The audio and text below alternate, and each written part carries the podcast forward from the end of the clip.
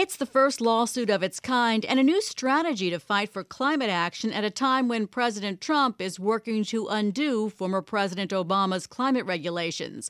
The 21 plaintiffs are between the ages of 9 and 21, and they claim that the federal government has violated their constitutional right to a healthy climate system by consistently engaging in activities that promote fossil fuel production and greenhouse gas emissions. In November, a federal judge ruled the lawsuit could proceed to trial trial, but now the Trump administration has filed a motion to overturn that ruling and stop trial preparation until that motion can be heard. Our guest is Chuck Warren. He is a partner at Kramer Levin, Naftalis and Frankel and head of the environmental practice there. Chuck, describe the constitutional claims that the plaintiffs are making in the case.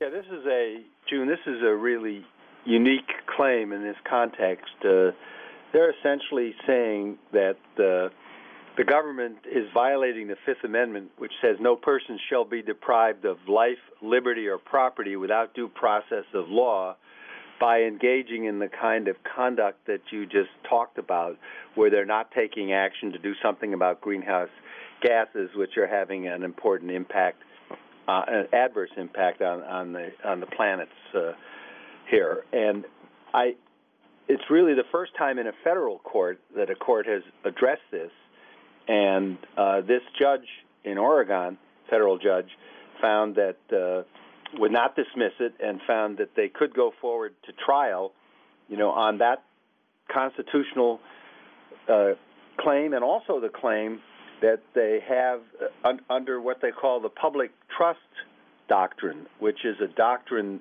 that's uh, a common law doctrine that's been around for many years, which says it's the government's obligation to protect, protect and preserve uh, assets owned collectively now and in the future, and it's generally been applied by state courts in the United States for wildlife management and public access to beaches. This is the first time anyone suggested that you should use the public trust doctrine uh, to protect the air, in essence. And so they have those two major claims. One is the constitutional claim under the Fifth Amendment, and the other is the public trust doctrine.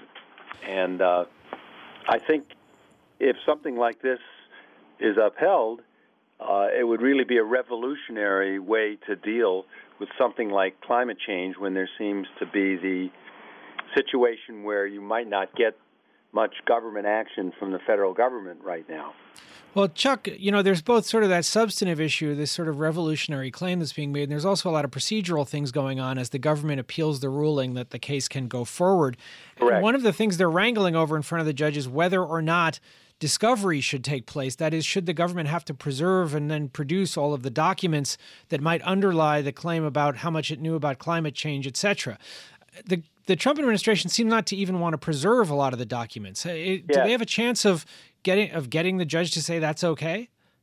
I would, you know, I would, I would think as far as preserving them that the courts would say, wait a minute, these need, you can't really do anything to destroy these things, and you have to preserve them, depending on how you know things are are uh, come out in the final ruling. But uh, I would think that they ought to be able to save the documents and preserve them. And, and the, you're correct, and the Trump administration is basically uh, saying we want to appeal, appeal it, which they are, but in the meantime, stop all proceedings. And that goes to the, I think, what you were just discussing, where uh, they would like to just say, okay, we don't want to have to do anything, we don't have to preserve anything. And but I, I think it's unlikely that the courts would just let them get away with saying, yeah, we don't have to preserve anything.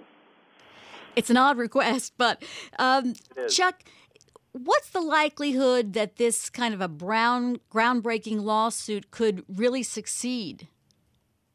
Well, it's interesting. There was a a similar federal lawsuit on uh, where the where they tried to invoke the public trust doctrine, and the D.C.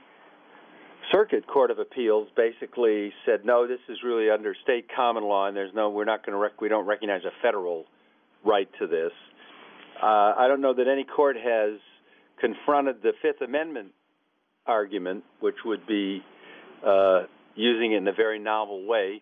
This is on, would go on appeal since it's from Oregon, the district court, would go on appeal to the Ninth Circuit Court of Appeals, which is probably the best circuit court of appeals from the environmental standpoint for the plaintiffs to have. I still think it's a long shot in the end, but this is probably the best court to have it in if you're going to succeed. Well, we are going to be watching this lawsuit because it really is interesting. And if you uh, look at the stories of some of these kids, it, it really is just amazing how they're they're moving forward with this, whatever side you are on. Thanks so much, Chuck, for being with us as always. That's Charles Warren.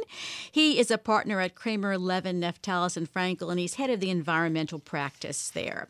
Coming up, we're going to be talking about 292 professors writing to the federal government. They're arguing that the executive order by Donald Trump for the federal government to withhold funding from sanctuary cities is unconstitutional. We'll talk about why.